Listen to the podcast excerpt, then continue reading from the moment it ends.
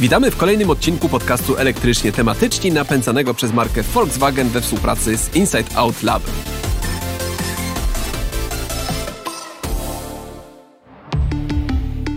Samochody elektryczne uznawane są za środek transportu na niewielkie odległości. Wszyscy się zgodzą, że to jest idealny pojazd do miasta, ale okazuje się, że autem na prąd można jeździć po całej Polsce, yy, można pokonywać nim dosłownie setki kilometrów dziennie i dzisiaj porozmawiam z człowiekiem, który takich cudów dokładnie dokonuje. Moim gościem jest dzisiaj Michał Baranowski, szef Elocity i dziennikarz Naładowani TV, który swojemu ID4 daje ostro w kość. Cześć Michał. Cześć Paweł. Yy, Michał, ty kupiłeś yy, swoją ID4 nieco ponad pół roku temu i do dzisiaj y, przejechałeś tym samochodem. 30 tak jak parę tysięcy. 30 parę tysięcy kilometrów, dokładnie. Powiedz, y, e, gdzie ty nim tak jeździsz y, tak dużo? Ja nim jeżdżę wszędzie. Wszędzie. Ja y, ID4 traktuję jako samochód, nie jako samochód elektryczny, tylko to jest dla mnie normalny samochód. Y, Już dawno wyzbyłem się, akurat w przypadku tego modelu nie muszę dbać o, o baterię tak bardzo, czy o zasięg tak bardzo, bo do Krakowa, czy do Poznania, czy, czy do Łodzi, czy do Wrocławia dojadę albo bez ładowania, albo z krótką przerwą, dosłownie 10-minutową, żeby się podładować na te kolejne 100, 100 kilometrów, więc traktuję to auto jak każde normalne auto i jeżdżę nim to dokładnie tak jak spalinowym. Czy jest, jesteś takim tak naprawdę zaprzeczeniem y, takich stereotypowych kierowców samochodów elektrycznych, którzy tylko z domu do pracy i z pracy do domu? Tak, ale ra ra- raczej staramy się tak e, używać samochodów też w firmie, e, dlatego że mamy też małe auto, które jeździ faktycznie tylko po mieście dla ekip serwisowych, ale pozostali, pozostali pracownicy też jeżdżą elek- elektrycznymi samochodami, też jeżdżą po Polsce spokojnie, bez stresu i dojeżdżamy wszędzie tam, gdzie potrzebujemy na czas. Y, A jaką najdłuższą trasę pokonałeś y, swoją ID4? No najdalej pojechałem do, do Toskanii, do Włoch. Do Toskanii. Tak. I jak wyglądała ta podróż? Dokładnie tak jak samochodem spalinowym. Tak. Znaczy ja dzielę sobie odcinki na e, między 200, powiedzmy 70 a 320 kilometrów i potem robię sobie mm, krótką przerwę, ewentualnie szukam noclegu. Tutaj akurat ten wyjazd nam się opóźnił, więc dojechaliśmy z żoną na zmianę na, na raz E, i naprawdę było to bardzo komfortowe. Faktycznie można dojechać te 300 spokojnie kilometrów bez ładowania. E, Infrastruktura za granicą, zresztą w Polsce też się poprawia, jest bardzo dobra. Szybkie stacje są dostępne, więc ładowanie pół godzinki, 20 minut i dalej, i dalej, i dalej i dojeżdżasz do słonecznej Italii bez stresu a, i du- w dużo lepszej kondycji niż samochodem spalinowym, bo po pierwsze jest ciszej, po drugie nie ma wibracji, yy, po trzecie naprawdę takie auta się bardzo przyjemnie prowadzą.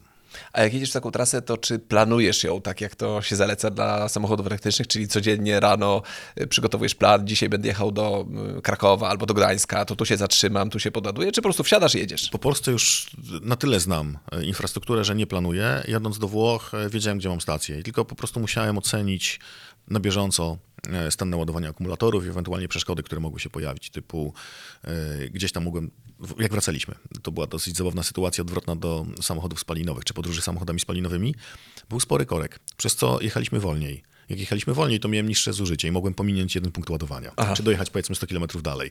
Więc e, takie planowanie tak, natomiast raczej to jest ad hoc. Y, A czy miałeś w ogóle jakieś przygody podczas y, takiej podróży? Czy zdarzyło ci się na przykład, że y, myślałeś, że dojedziesz do ładowarki, do tej ładowarki nie, nie, do- nie dojechałeś, y, skończył ci się po prostu ładunek w akumulatorze i samochód stanął? Nie, nigdy mi się to nie zdarzyło. Natomiast dwa razy mi się zdarzyło tak, że dojechałem na 1% do ładowarki. E, Nie akurat nie swoim samochodem, tylko testowym, a wcześniej, wcześniej vanem, e, takim użytkowym autkiem.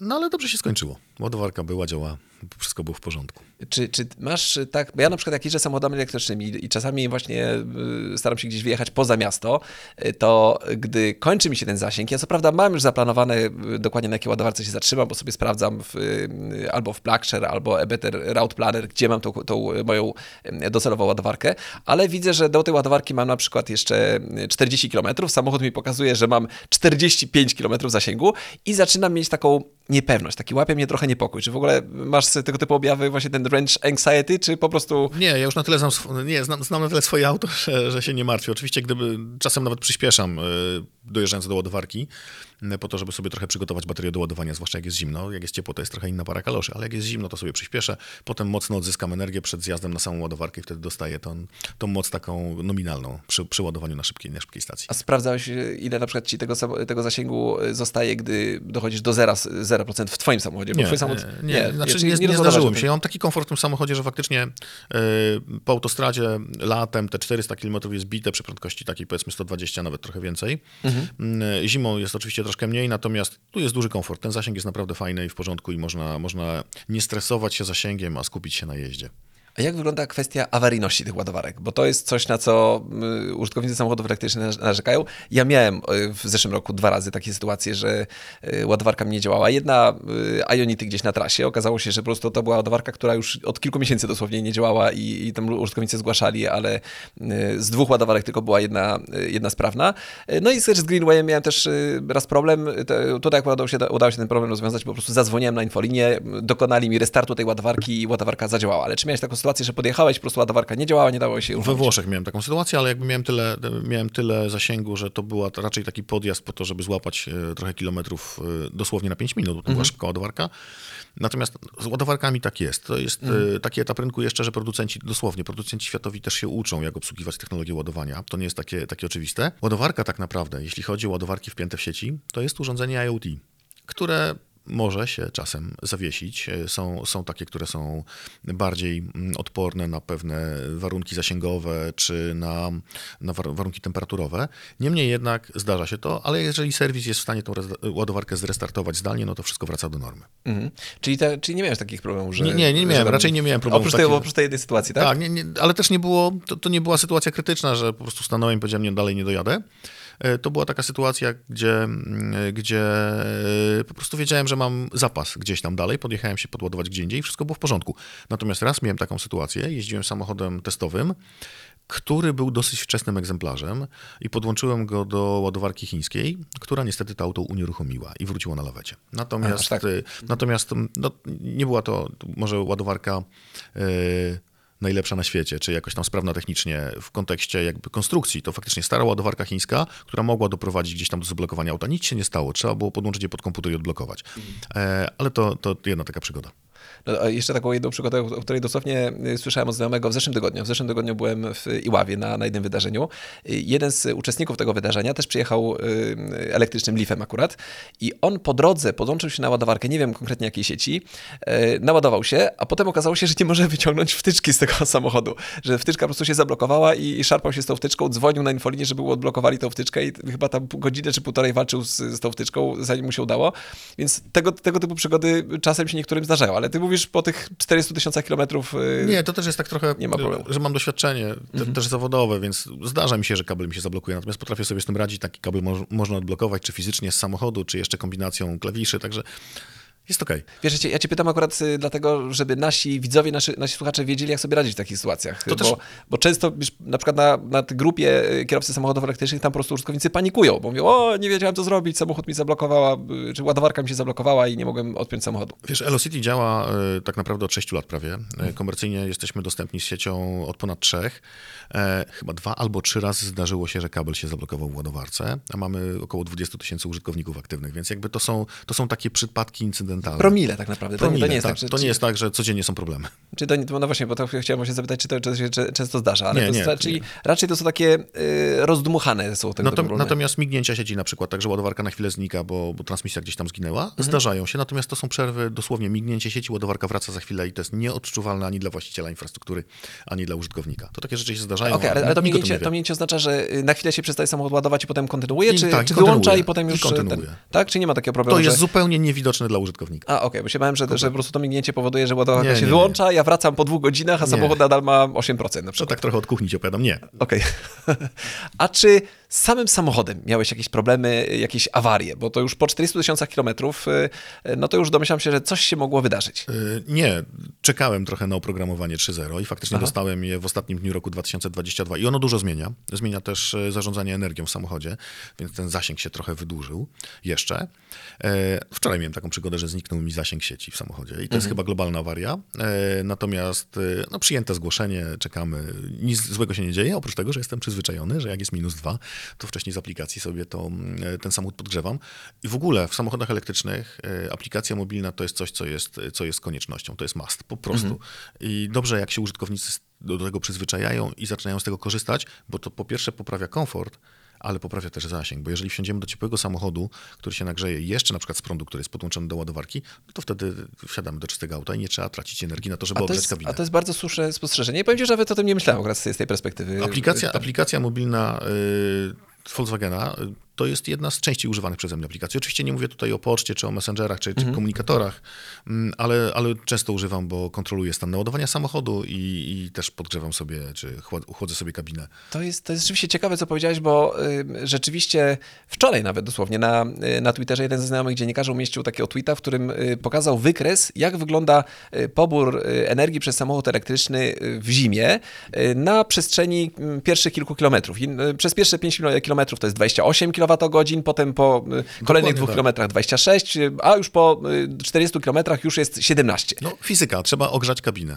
Y, Dokładnie, I to, ale, ale jeżeli ta kabina będzie już nagrzana na porządku, czyli my, dopóki jeszcze ten samochód mamy pod domem pod, podłączony do, y, do ładowarki, do naszego zwykłego Type 2, bo nie musimy się wcale ładować z, z szybkiej ładowarki, tylko do y, Type 2 z- zwykłej takiej, y, do naszego wallboxa, czy, czy do jakiegoś y, takiego kabla zwykłego mamy podłączoną, podłączony samochód, to y, włączamy sobie to podgrzewanie kabiny, póki jeszcze ciągnie nam samochód prąd y, z gniazdka, wsiadamy do, cie, do ciebie samochodu i nawet y, w zimie y, przez te pierwsze kilka kilometrów mamy pobór energii na poziomie tych y, 15 czy 20 kWh. I o ile jeszcze czy w ID3, czy w ID4, czy w ID5 ta kabina jest wielkości samochodu osobowego, no to w ID Bus, no to już warto podgrzać, bo tam tej energii pójdzie więcej, bo tego powietrza trzeba tam ogrzać znacznie więcej niż, niż w osobówce. Mhm. A, czy, a jakie czynności eksploatacyjne przeprowadzałeś w swoim samochodzie? Czy Zmieniłem opony. opony zmieniałeś, tak? A tylko, tylko i wyłącznie opony? Dolewam jeszcze czasem e, płyn do spryskiwaczy. Okej, czyli, czyli żadne, nie wiem, wycieraczki na przykład jeszcze nie Jeszcze nie, potrzeby, jeszcze nie, tak? nie, nie, ale to są tego typu rzeczy serwisowe, wiesz, to naprawdę ani poziomu oleju nie trzeba sprawdzać, bo go, bo go nie ma po prostu. Tak, tak, tak. Ani nie trzeba troszczyć się o układ wydechowy, ani nie trzeba mm, troszczyć się o płyn chłodzący. Prost- czyli, czyli, prostu, czyli po prostu jeździsz bezawaryjnie, nic, się, nic Tak. tam, nie, ty- tylko i wyłącznie opony. Ale opony to też, też chyba zmieniłeś nie dlatego, że cię zużyły, tylko chciałeś mieć... E, y, Tak, ja chciałem mieć opony wielosezonowe, bo y, trochę się... Bo auto kupiłeś na letnich, tak? Ty, ty, Auto wyjechał na letnich, Na letnich, mhm. dostałem w długim dystansie opony wielosezonowe i taką miałem też e, ideę używania tego samochodu, żeby jak najbardziej ograniczyć koszty i przeglądy. Mhm. Jeżdżę na, na oponach wielosezonowych Continentala i one się doskonale na razie sprawiają, nawet, na, sprawują, nawet w Biorąc pod uwagę to, że samochód mój jest tylnym napędem. I to jest zupełnie inna bajka niż tylny napęd w samochodach benzynowych. To zupełnie Mhm. inaczej działa. Więc, y, więc póki co wszystko jest w porządku, zobaczymy jak będzie latem. I też zużycie, już kiedy się zrobiło trochę cieplej, pomału wraca mi do zużycia na oponach letnich, więc po mieście jestem w stanie zejść do około 15 kWh na 100 km. Ten tylny napęd y, w, w moim samochodzie to też nie jest y, tylko i wyłącznie tylny napęd, to też jest pewna filozofia. Ten samochód jest bardzo skrętny, bo przednia, y, przednie zawieszenie, czy tak. przedni układ jest y, kompletnie niedociążony, więc tutaj nie działają żadne siły jak w samochodzie z przednim napędem i to też poprawia ekonomikę i obniża koszty serwisu. Mhm. Tak, tutaj akurat y, też na to zwróciłem uwagę w przypadku testów y, ID trójki, że ja na tej ID trój, w tej ID trójce mogłem zawrócić na ulicy, która miała, nie wiem, 3 metry szerokości, to dosłownie na dwa razy y, robiłem takie to takie dzieci się moje śmieją, bo ja ciągle im powtarzam, że, że super skrętne auto i się śmieją, super skrętne auto. Myślę, że jak syn zrobi prawo jazdy, to doceni. To się przekona, tak. Że, ten, że naprawdę robi to różnicę. Czy przy parkowaniu, czy, czy nawet przy zawracaniu, tak jak mówisz, to jest, to jest fajne. Wiesz, po, poza tym ten tylny napęd, mimo wszystko, daje bardzo dużo frajdy z jazdy. E, W Toskanii mieliśmy taką wycieczkę, mogliśmy wybrać drogę autostradową do, do Imoli na Toref 1. E, Tam było 140 km autostradą albo 70 parę kilometrów przez góry. Liczyliśmy, tam było 167 zakrętów. I teraz wyobraź sobie, że jesteś tylko ty i samochód, żadnej skrzyni biegów, co znaczy, że moment, a w elektryku moment obrotowy masz dostępny zawsze, więc prowadzisz auto tylko i wyłącznie gazem, a jak zjeżdżasz z górki, to jeszcze ładujesz baterię.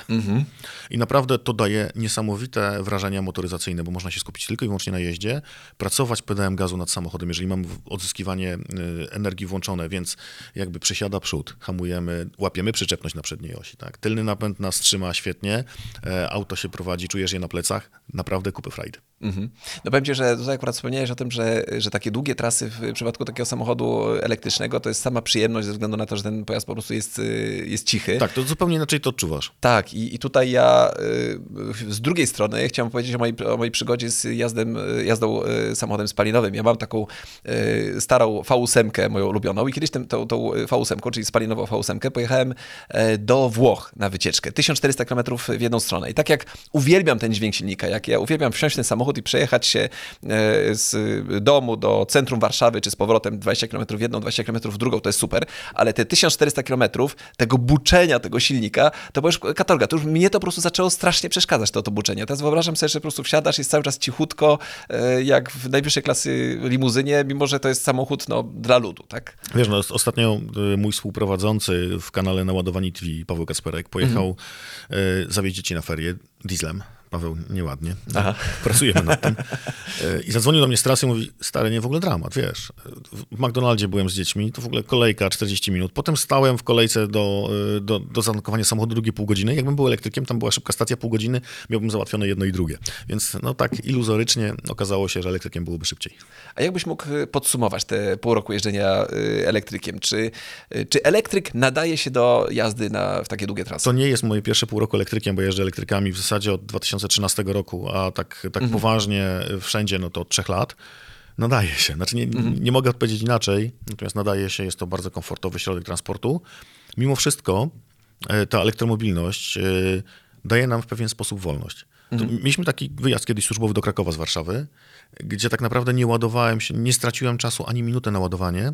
Odwiedziliśmy czterech naszych klientów lub partnerów biznesowych e, i w trzech miejscach była ładowarka, więc jak skończyliśmy spotkanie, to byłem naładowany tak, że mogłem wrócić do Warszawy, więc ani minuty nie straciliśmy ani na tankowanie, ani na ładowanie e, i, i pomalutku takie rzeczy się dzieją, czyli przy firmach powstają ładowarki, e, na, na, trasie tych ładowarek też jest sporo, więc ciężko mówić o tym, że tracimy czas na ładowanie, tak jak się o tym powszechnie mówi, mhm. ale raczej robimy coś przy okazji. No właśnie, bo ta, teraz y, to, czego bardzo wiele osób nie ma świadomości, to jest to, że tym samochodem elektrycznym, jak, jak jeździmy, to my ładujemy się albo w domu, y, codziennie u siebie w garażu, y, albo w docelowym punkcie naszej, naszej podróży, tak, albo w pracy. Czyli jedziemy do pracy, tam się podłączamy i też siedzimy w robocie, samochód się ładuje i w ogóle tego nie widzimy, że ten samochód się tak, ładuje. Wiesz co, tak, i jeszcze jest taka, taka, taka sytuacja, że nie zawsze się ładujemy do tych 80 czy do 100%, bo czasem... Bo nie ma potrzeby, tak. Bo nie ma potrzeby, jeżeli ten samochód ma w mieście 450-500 km zasięgu, to A tak wystarczy naprawdę... nam 30, tak? Albo tak, 40. To, to, tak. to, zupełnie, to zupełnie zmienia optykę używania auta. Mm -hmm.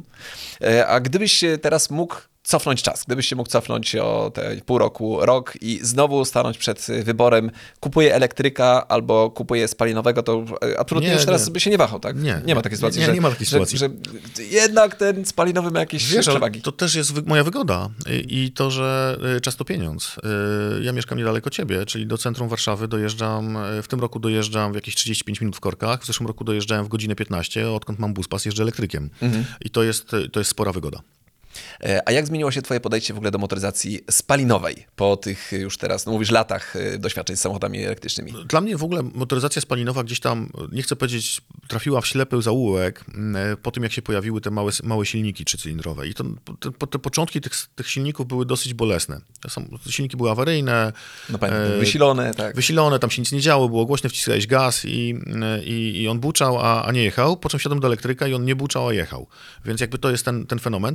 Zresztą wiesz, no trzeba w ogóle powiedzieć, że elektryki nie powstały dlatego, że jakiś szalony ekolog wpadł na pomysł, żeby zbudować samochód elektryczny, będziemy go zasilać z energii ze słońca albo coś takiego, tylko może to zabrzmi źle, no nie tyle ludzkość, co, co, co, co, przemysł, czy co branża wybrała napęd elektryczny, bo to jest najbardziej efektywny napęd. Dzisiaj mówimy o sprawności 90%, także to nie jest właśnie ten, ten wymysł taki, że nagle będziemy, przestajemy jeść mięso, jeździmy elektrykami, tylko wybraliśmy to, co jest naprawdę najlepsze dzisiaj. I ta technologia jest, jest najbardziej optymalna ona też y, jest najbardziej komfortowa dla użytkowników i to też y, wielu fanów samochodów spalinowych y, się kłóci, że o, w tym elektryku to w ogóle nie ma emocji, nie ryczy ten silnik, ale pamiętajmy, że takich fanów tej motoryzacji spalinowej to, to jest mała jakaś garstka takich ludzi. Normalnie ludzie potrzebują samochodu do przemieszczania się, a nie do tego, żeby on buczał podczas jazdy. Tak, no jest taki, jest taki jeśli chodzi o emocje, był taki film, zresztą nakręcił go Ken Block niedługo przed swoją tragiczną śmiercią, mm. nieodżałowany Ken Block, kiedy jeździł Audi elektrycznym po Las Vegas, tak? Mhm, I, I, tam tak. faktycznie ten samochód, ten samochód robi tam cuda, czy Ken w tym samochodzie robił cuda. E, I wyobraź sobie, że zrobiłby takie cuda samochodem spalinowym, to wydaje mi się, że skrzynia biegów była zmielona w 3 sekundy. E, to w ogóle by nie przeniosło takiego momentu obrotowego, więc jakby to też pokazuje gotowość do obciążeń napędów elektrycznych. Czyli ty teraz y, tylko i wyłącznie dla ciebie y, motoryzacja spalinowa to już tylko Formuła 1, bo jesteś fanem Formuły tak, 1. jestem tak? fanem Formuły 1 i dalej ta magia Formuły 1 y, jest, jest we mnie. Lubię całą tą otoczkę, weekend wyścigowy, to wszystko, wszystko mi fascynuje. Zresztą nawet z synem prowadzimy podcast na ten temat. To, to Jak się podcast nazywa? To E, zareklamujemy. Formuła na dwóch. Formuła na dwóch. Formuła na na YouTubie dwóch. może znaleźć. Tak. Natomiast jadę na wyścig Formuły E, też żeby ten e, sport bliżej poznać. On się z pozoru wydaje, wydaje nudny. Zresztą jak się ogląda ten wyścig, to to jest zupełnie inna bajka niż Formuła 1. Natomiast mało się o tym mówi, trochę nad tym boleję, jaka jest, jaka ideologia stoi za Formułą, za Formułą E, bo tam też nie chodzi o to, żeby, e, żeby gdzieś tam pędzić, gnać. E, Tam jest trochę inna idea tych wyścigów. Po pierwsze, samochody nie są naładowane do końca, więc kierowca musi dbać o zasięg. Po drugie, jest faktyczna dbałość o ekologię, bo ten samochód musi wystarczyć na dłużej po, po prostu. Tam na dwa albo trzy lata jest, jest budowany taki bolid. Po trzecie, jak się uszkodzi element aerodynamiczny, spoiler, e, to się go nie wyrzuca tak jak w F1, tylko się go szpachluje i przywraca do życia.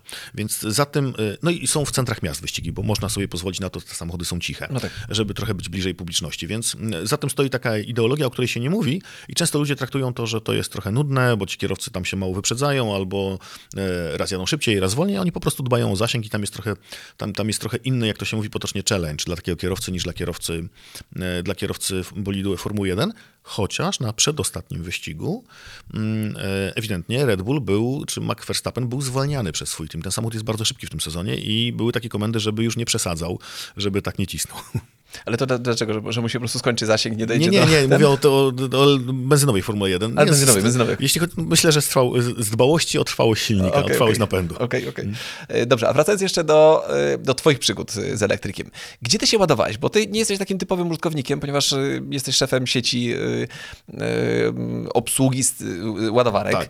więc czy ty się ładowałeś tylko na tych swoich własnych ładowarkach zarządzanych przez Velocity? Nie, ja się ładuję wszędzie. Ja się Wszędzie ładuję, wszędzie, ja się ładuję wszędzie, gdzie mogę. Widzimy, że branża też się ładuje wszędzie, gdzie może, więc to nie jest tak, że gdzieś tam ze sobą walczymy. Oczywiście konkurujemy przy różnych, przy różnych zapytaniach ofertowych, przetargach i tak dalej, natomiast raczej staramy się, raczej staramy się ws- wspierać. Wiodące firmy raczej ze sobą rozmawiają niż konkurują i ładujemy się też u siebie. E, Po pierwsze też podpatrujemy, jak robią to inni, ale po drugie, no wykorzystujemy infrastrukturę tak, żeby nam było wygodnie, bo wiesz, no jeżeli mamy jechać na swoją ładowarkę 40 km dalej, ja mam ładowarkę przysłowiową Greenwaya czy, czy Ionity gdzieś tam po trasie, no to nie będę przecież tego robił, bo tu chodzi o normalne, zdrowe użytkowanie samochodu i żebym ci mógł z czystym sumieniem, jak dzisiaj powiedzieć, to jest samochód, to nie jest samochód elektryczny, to jest samochód, którego traktuję jak każde inne auto, tylko że ma napęd elektryczny. Mhm. A czy robiłeś kalkulację? Y, Ile, ile kosztuje to ładowanie, to jeżdżenie samochodem elektrycznym w porównaniu do spaliniaka? To jest bardzo trudne pytanie, No. e, dlatego że ja podchodzę do tego wymia- wielowymiarowo. E, zrobiłem kalkulację, natomiast zbiorczych kosztów nie mam policzonych. Oczywiście mógłbym się o to pokusić. Natomiast jeżeli, jeżeli ładuję się w domu w drugiej taryfie, no to 100 km mnie kosztuje powiedzmy 7-8 zł. Średnio, zima, lato. E, Jeżeli, jeżeli już nie będę miał tego limitu 2000 kWh, no to, no to kosztuje mnie powiedzmy 15 zł, średnio 15-16. Na szybkich stacjach ładowania, gdzie, gdzie usługa ładowania jest droga, te 100 km na autostradzie może kosztować nawet 60-70 zł. No i to są takie kalkulacje, to można sobie łatwo wy- wyliczyć, ja dane z ładowania mam. Więc tutaj na to pytanie można bardzo prosto odpowiedzieć. Natomiast są też pewne, mm, pewne kwoty, które wpadają do skarbonki i ja ich już nie liczę. Jak darmowe parkowanie w centrum. I to też jest benefit, który, o którym trzeba pamiętać, bo to raz jest 5 zł, raz jest 30, jak zostawisz samochód na cały dzień i tak dalej, i tak dalej, i tak dalej. We Włoszech na przykład jak się ładujesz, to nie płacisz za parking. I co z tego, że kilowatogodzina kosztuje 39 eurocentów, jak za parking mi zapłacił mniej więcej tą samą cenę, więc to się zeruje. I ten czas, który spędzamy na podróży z, z Piaseczna do Warszawy, mimo wszystko, no pół godziny No teraz, teraz krócej. jak mamy buspas, Tak, to, to po jest, którym może elektrykiem to, jechać. Tak. To, to też jest. No i koszty przeglądu, jeżeli się mówi, że przegląd ID4 kosztuje po dwóch latach bez limitu kilometrów 1000 zł brutto, No jest przyjemnie takie to, zapłacić. I to jest przyjemne i, i trzeba sobie po prostu to policzyć, zobaczyć ile by to kosztowało mm, w samochodzie spalinowym, bez względu na to, czy ma ten dłuższy przebieg, y, wy- wymiana olejowa jest dłuższa, czy krótszy, no ale pewnie jakieś elementy eksploatacyjne nale- należy zmienić, w elektryku tych elementów jest dużo mniej. E, Dobrze, to na koniec po- powiedz y, jeszcze, jakie są twoje wrażenia z jazdy konkretnie Volkswagenem ID4? Czy na przykład y, zasięg się pokrywa z tym deklarowanym przez y, producenta? Tak, tak, no czasem potrafi być większy oczywiście przy, przy delikatnej jeździe, Ty masz tą wersję z zasięgiem 420 km, tak? to czy 500. 500. Ja mam Pro Performance. Pro performance, okej. E, z tą większą baterią, tak? Więc jakby tak, wszystko się zgadza. E, To jest, to jest taki samochód, który jest bardzo przyjemny w użytkowaniu. On jest, bym powiedział, taki, jak to się mówi, good enough. E, Nie jest przesadny, jest bardzo, bardzo fajnie się nim prowadzi, nie jest jakiś specjalnie, który się rzuca w oczy. Mm, Samochód do jazdy. Ale Tak naprawdę jest w ogóle ładny. Dzisiaj podjechałeś tutaj pod nasze studio tym I- samochodem i, ja tak mam w spojrzałem i cie- mówię, "Ład- ładna w ogóle bryła Ja mam samochodu. ciekawy w ogóle kolorystycznie auto. Zestaw mam taki z czarnym dachem, z pakietem silver i z czarnymi szybami, to się dobrze komponuje, a lakier mam biały, więc fajnie to wygląda. Mhm, Natomiast bardzo przyjemne, bardzo wygodne auto, bardzo duże, ale to jest już zasługa tego, że to jest samochód na, na platformie auta elektrycznego, więc ym, auta elektryczne są większe w środku tych samych rozmiarów co auta spalinowe, bo nie ma tych komponentów, które mamy w autach spalinowych, czyli wysoki silnik, wał gdzieś Tak, większy rozstaw y, Większy- osi jest też. tak, no i to jest auto, które, które ma wszystko to, co powinno mieć auto elektryczne, czyli tylny napęd dla mnie. Mhm. I ten tylny napęd naprawdę nie należy się go bać. On sobie, on w zimie w ogóle nie daje w kość kierowcy, czyli nie ucieka nam tył. Nawet jakbyśmy bardzo chcieli, a czasem chcemy, to ciężko jest tym autem podriftować. Mhm. Y, y, Ostatnio jeden z użytkowników na TikToku, jak się pochwaliłem, że mam samochód elektryczny w testach, to za- zapytałem, jakie chcielibyście testy zobaczyć tego samochodu, to kto, ktoś właśnie mm, zapytał, czy mogę zrobić testy, jak driftuje ten samochód. A powiedziałem, nie ma opcji, tam po prostu elektronika tak wszystko kontroluje, że nawet jak staram się, no to on, on ni- nigdy nie jest. Znaczy, Ale- bardzo trudno jest wpaść w poślizg takim- samochodem. Tak, y, ale mi się udało podriftować kiedyś z y, pojazdem O. elektrycznym i to było Renault Twizy. O, Renault Twizy. to bardzo ambitny pojazd do driftu. Także po piasku on uciekał bokiem, bo tam, tam, tam nie ma żadnych systemów, które wspomagają. No tak, tak, kierunku. Natomiast w ID4 zupełnie nie boimy się tylnego napędu. Kompletnie to, to jest przezroczyste dla, dla kierowcy. E, A wręcz ten tylny napęd pomaga, bo poprawia odczucia z jazdy i ta super skrętność to jest, to Mhm. jest w porządku. A czy jakaś funkcja tego samochodu szczególnie Ci się spodobała? Coś, czego nie miałeś w innych samochodach? Ty wcześniej na przykład jeździłeś y, plug-in hybrid, miałeś auto. y, Tak, wiesz co, ale to też jest tak, że niektóre auta elektryczne, niektóre modele to mają, ID4 to ma, inne tego nie mają, no wszystkie z grupy Volkswagena, czyli tak naprawdę nie muszę włączać samochodu. Otwieram drzwi, wsiadam do samochodu i jest gotowy do A jazdy. że nie masz żadnego przycisku start stop. Mam tak? przycisk, ale go nie używam. Włączam tylko selektor jazdy do przodu, do tyłu i ten samochód rusza i to, do tego się człowiek bardzo szybko przyzwyczaja i to jest bardzo, bardzo ciekawe. Mówię, niektóre koncerny to mają, inne tego nie mają, to jest fajne. No i fajny ten wy- wybierak biegów przy Tak, i on tak, też jest, musiałem się do niego przyzwyczaić, Tak. zwłaszcza na tych krętych włoskich drogach, żeby sobie gdzieś tam złapać e, ten selektor, jak chciałem odzyskiwać energię albo puścić samochód luzem, Mhm. e, ale to można, można złapać swoją pozycję. E, To, to, to, to są takie rzeczy, które, które są miłe i człowiek się szybko przyzwyczaja do nich. Jakiś gadżet elektroniczny, coś, co, co ci przychodzi do Aplikacja mobilna to jest kompletnie Aplikacja mobilna, No, tak? Aplikacja mobilna to jest kompletnie, to, to, to, to trzeba, trzeba tego używać. Po prostu Mhm. jak się ma auto elektryczne, to trzeba tego używać.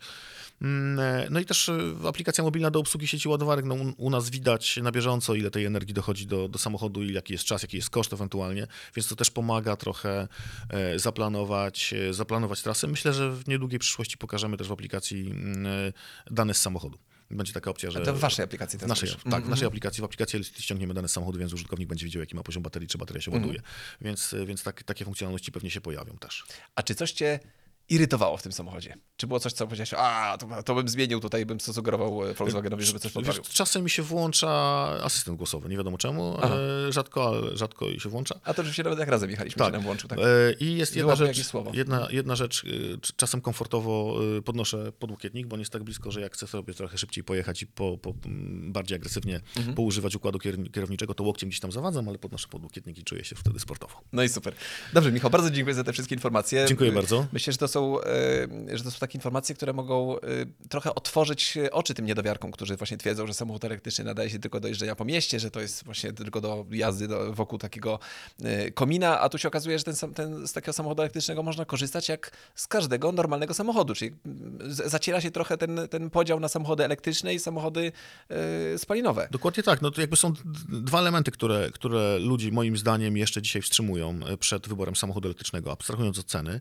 To jest zasięg i myślę, że ten mit obaliliśmy. I to jest też dostęp do infrastruktury. Na pewno ta infrastruktura w Polsce będzie się rozwijać.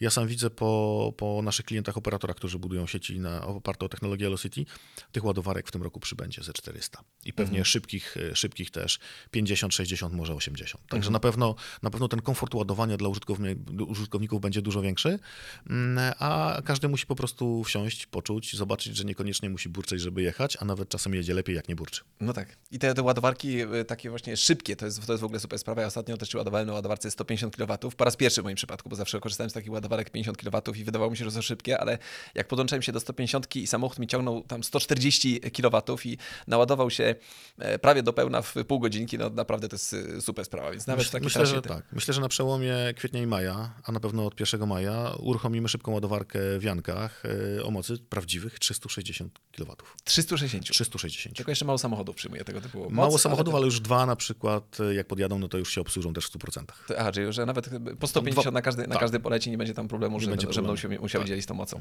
E, Michał, bardzo Ci jeszcze raz e, dziękuję za, za Dziękuję wizytę w naszym studio. E, drodzy słuchacze, jeżeli ten odcinek elektrycznie tematycznie jest dla Was pierwszym, zachęcam Was do tego, żebyście subskrybowali nasz podcast. Można nas znaleźć na Spotify, Apple Podcasts, Google Podcasts czy na przykład YouTubie. E, Jeżeli macie wśród swoich znajomych e, zagorzałych zwolenników albo zagorzałych krytyków samochodów elektrycznych, podeślijcie im link do tego odcinka. Myślę, że tutaj mogą oni trochę zmienić swoje podejście do samochodów, zwłaszcza ci przeciwnicy, e, którzy e, mają swoje wyrobione zdanie na temat tych samochodów, że one się nie nadają do jeżdżenia. Tu przykład Michała, żywy człowiek, mogę go dotknąć, e, pokazuje, że... Nie rażę się- prądem. Nie, razi, nie raził prądem, właśnie tak się cofnął, ale nie, nie, razi, nie raził mnie prądem, e, że można Nie spokojnie kopię. z takiego, z takiego samochodu e, normalnie korzystać, jak za zwykłego auta, nie bacząc na to, że to jest pojazd elektryczny. Bardzo dziękuję za oglądanie i słuchanie podcastu Elektrycznie Tematyczni i do usłyszenia w kolejnym odcinku. Dziękuję. Dzięki.